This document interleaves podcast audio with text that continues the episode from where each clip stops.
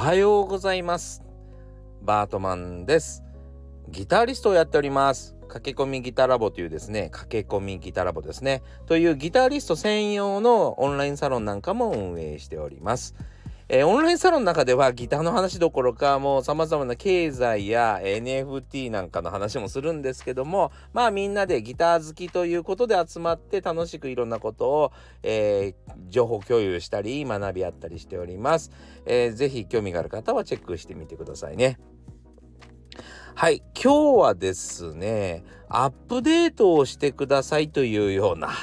まあもうちょっと強いタイトルになるかな。アップデートが必須みたいな感じになるかもしれませんけども、そんなお話をしたいと思います。でも、今日はですね、ちょっと変わった、始め方をしたいなと思います。まあ変わったっつってもね、できることは限られてるけど、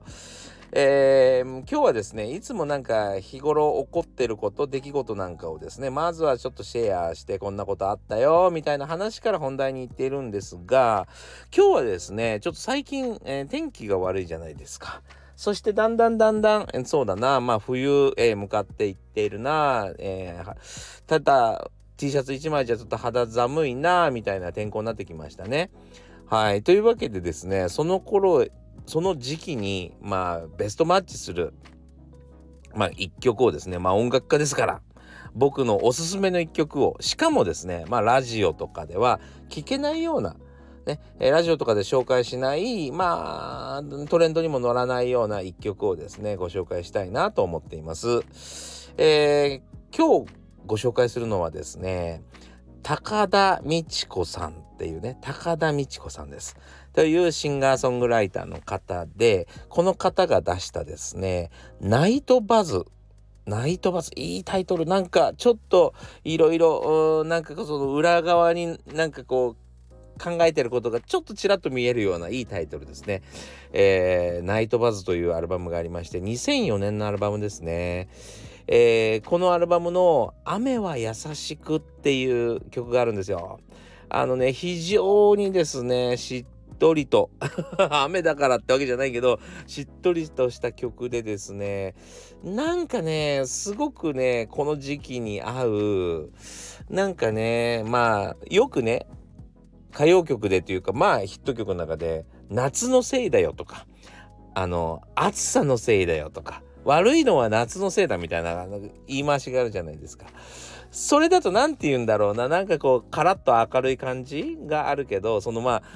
ああの時についつい燃え上がってしまった恋は夏のせいだよみたいなね、なんかこうありますけども、そういう言い回しが。この彼女の歌詞はですね、雨のせいだよと、なんともね、こうしっとりとちょっと悲しげな、いい歌詞なんですよ。ぜひね、聴いていただきたいなと思います。この、演奏をプロデュースアレンジをしているのがですね、もう今は亡き、日本の天才ギタリスト松木恒秀さんという方の演奏でしてでね、本当にツボを得た、もう心得た、すごいミュージシャン仲間では、まあ、めちゃくちゃ怖いんで有名だったんですけども、取り巻きの方もみんな極真黒帯みたいな人がですね取り巻いてて、なかなか怖いなみたいな感じだったんですが、すごく丁寧親切な方でですね、僕にはね、そう僕の今メインで使っている TMP というギターなんかもね、僕は TMP というギターを使っているんだよと、機会があったら弾いてみたらいいよって言って教えてくれたのは松木さんでですね、皆さんには怖かったんですけど、僕には僕に特別って意味じゃない、あんまりそんな深い関係じゃなかったので、非常に礼儀正しく、優しい方でした。はい、それでですね、僕はもうそれ以来ずっと憧れのギタリストでしたが、しかもね、僕と誕生日が一緒なんですね。8月8日という、まあそんなのもあって、よりなんかこうなんつうのかな、親近感というかね、勝手にこっちから親近感を感じておりましたが、まあその松木さんがですねアレンジしたアルバム、本当にね、そうだな、松木さんといえばですね、分かりやすく言うとですね、山下達郎のロッピンタイムというアルバムがあります。六本木ピットインでね、録音されたもの。これがですね、まさに松木さんが弾いたギターですね。そういう方がいまして、もう山下達郎さんも何にも文句言えないそうそうそう、そんなね、ギタリストなんですが、その方のがフューチャーされてるっていうよりかはですね、本当に普通に高田美智子さんの歌が素晴らしいというアルバムです。はい、そこにやっぱり思わずこう耳が行くようにアレンジされた楽曲、要はその松木常秀さんのアレンジがもう素晴らしいわけですよ。ぜひね、聴いていただきたいなと、この時期にはぴったりかなと思います。はい、というわけでですね、ちょっと音楽家らしく少し、楽曲紹介なんかもしてみました。これちょっと定期的にはやろうかなと思ってますんでね、もしちょっとなんかへーって思うものがあったら、ぜひ聴いてみていただきたいなと思います。さあ、今日はですね、アップデートをしましょうというね、お話をしたいなと思います。で、アップデートって何かっていうとですね、パソコンなんか持ってる方々はよく分かってると思いますけども、OS を入れ替えたりするわけですね。要は OS っていうのは何かっていうと、いわゆるパソコンの中に、プログラムが入ってまして、それをですね、新しいものにすることによってより快適に使える、以前のバグ、要はそのトラブルなんかも解消されているみたいなね、それを入れ替えることによってパソコンがよりサクサク動くみたいなことのをアップデートって言ったりしますけども、僕らもですね、人間もね、特にアップデートが必要な気がします。で、例えばね、僕もすごく反省してる部分なんですけども、やっぱり上京をしたりとかね、やっぱり若い時にですね、満足に、ご飯が食えなかったわけですよね。なんせギターの練習しかしないわけですから、音楽のことばっかり考えているので、ご飯を食うっていうか、お金を稼いでくるということがとても苦手でした。そう、得意じゃありませんでした。なので本当に、低価格でお腹がいっぱいになればいいやっていう概念のもとしょうがもないもんばっかり食べたんですよ。だから早死にすると思ってます。はい、これで長生きしようとは思ってません。もうこればかりはもうね、自分が体を粗末に扱った証拠だから、こればっかりはしょうがないんだけど、体に悪いもんばっかり食いましたね。ただなんだろうな、大きくなってる、要は膨らましてあるとか、かさ増ししてあるものっていう、そういうものを前提に食べてきてますよね。で、だんだん年を食ってきて、その経済的な余裕が出てきたりとか、いろいろ皆さんあるかもしれませんが、若い時のね、その何ていうの、思い込みって意外と抜けないんですよね。そう。例えばですね。それもあるよね。だから未だにね、ちょっとしょうもないものを食べてしまうとかっていう癖が残っている。もしくは、大盛りじゃないとちょっと不安になる。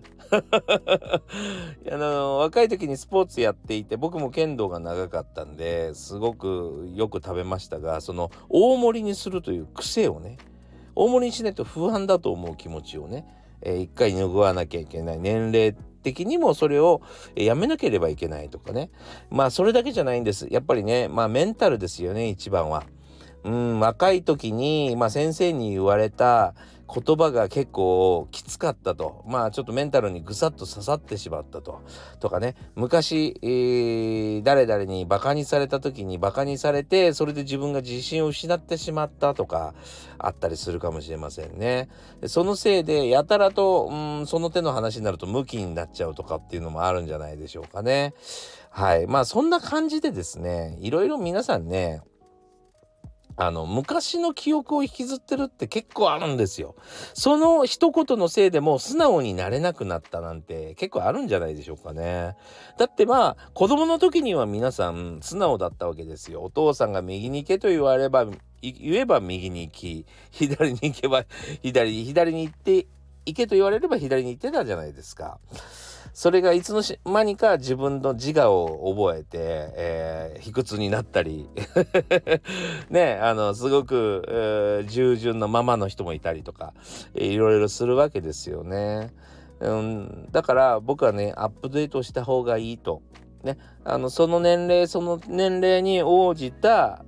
ことで、一回考え直した方がいい、一回勉強し直した方がいいと、自分に向き合う時間を作った方が結構幸せになるよなっていうのに気づいてから、できるだけちょっと困ってる人がいたら言うようにしてますね。で、そういう例えば何か言われてとか何かが起こって、非常にこう苦しんでいるっていう人たちっているんですけど、もうこの年なんだからそんなことに悩まなくったってよくないっていうこととかね、あると思うんですよ。例えばね、僕らプロミュージシャンで言ったら分かりやすいかな。例えばやっぱりね、若い時っていうのはこれから売れていくぞ、名前がどんどん売れていくぞ、今頑張り時だみたいな時期ですよね。まあ特に25から35ぐらいまではそんな時期じゃないでしょうかね。はい、その時にはですね、まあそれこそ徹夜しててもね、それこそ腎臓痛めててもみたいな感じで、何が何でも来た仕事全部やるみたいなことをやります。でもやっぱし年食ってきたら、もうガツガツしているっていうのもまあみっともないのもあるし、ガツガツしてるっていうね、なんかこうなんつうの、ギラギラしすぎてるのがね、まああるし、これからなんか売れていく人ではない、もう売れたことがあるから残ってる人たちなので、あとはもう、リラックスして、いや今日一つ一つの仕事を丁寧に楽しくやっていかないと、下の人たちと関わることになる、年下の人たちと関わることになるので、余裕のないね判断余裕もないようなおじさんって嫌でしょそんな感じでですね、やっぱり一つの考えだけで生き抜くことは難しいですよね。なのでリラックスして、ちゃんとこう周りが見渡せた状態で今はやっていかなければいけないみたいな感じで、ちょっとアップデートしないと、自分だけじゃなくてですね、周りの人にもちょっと迷惑かかるかなとね、思いますね。はい、それがなんていうのかな、まあ受け入れるということでもあり、より自分たちが楽しめる方法でもありますよね。はい、まあそんな風にですね、もうそろそろいろいろアップデートしなきゃいけないよねっていう人たちもいるんじゃないでしょうかね。僕はいつアップデートしたかな、なんかね、このタイミングでアップデートしようと思ってアップデートしたんですよね。はい、それからすごくね、今は楽になりました。でまた多分アップデートの時期が来るでしょう。はい、その時がですね、また楽しみにですね。でも僕的にはこれじゃあ退化してる感じがするかというと、めちゃくちゃ進化してる感じがします。今が一番頭が良くて、今が一番ギターがうまいですね。はい、そして今が一番人に優しい、はい、そんな気がします。というわけでですね、今日はね、アップデートしましょうとね、昔のなんかこう心の痛みや、変な癖をですね、引きずることはありませんよっていうことですね。そんなお話をさせてもらいました。ご視聴ありがとうございました。それではまた次回お会いしましょう。ありがとうございます。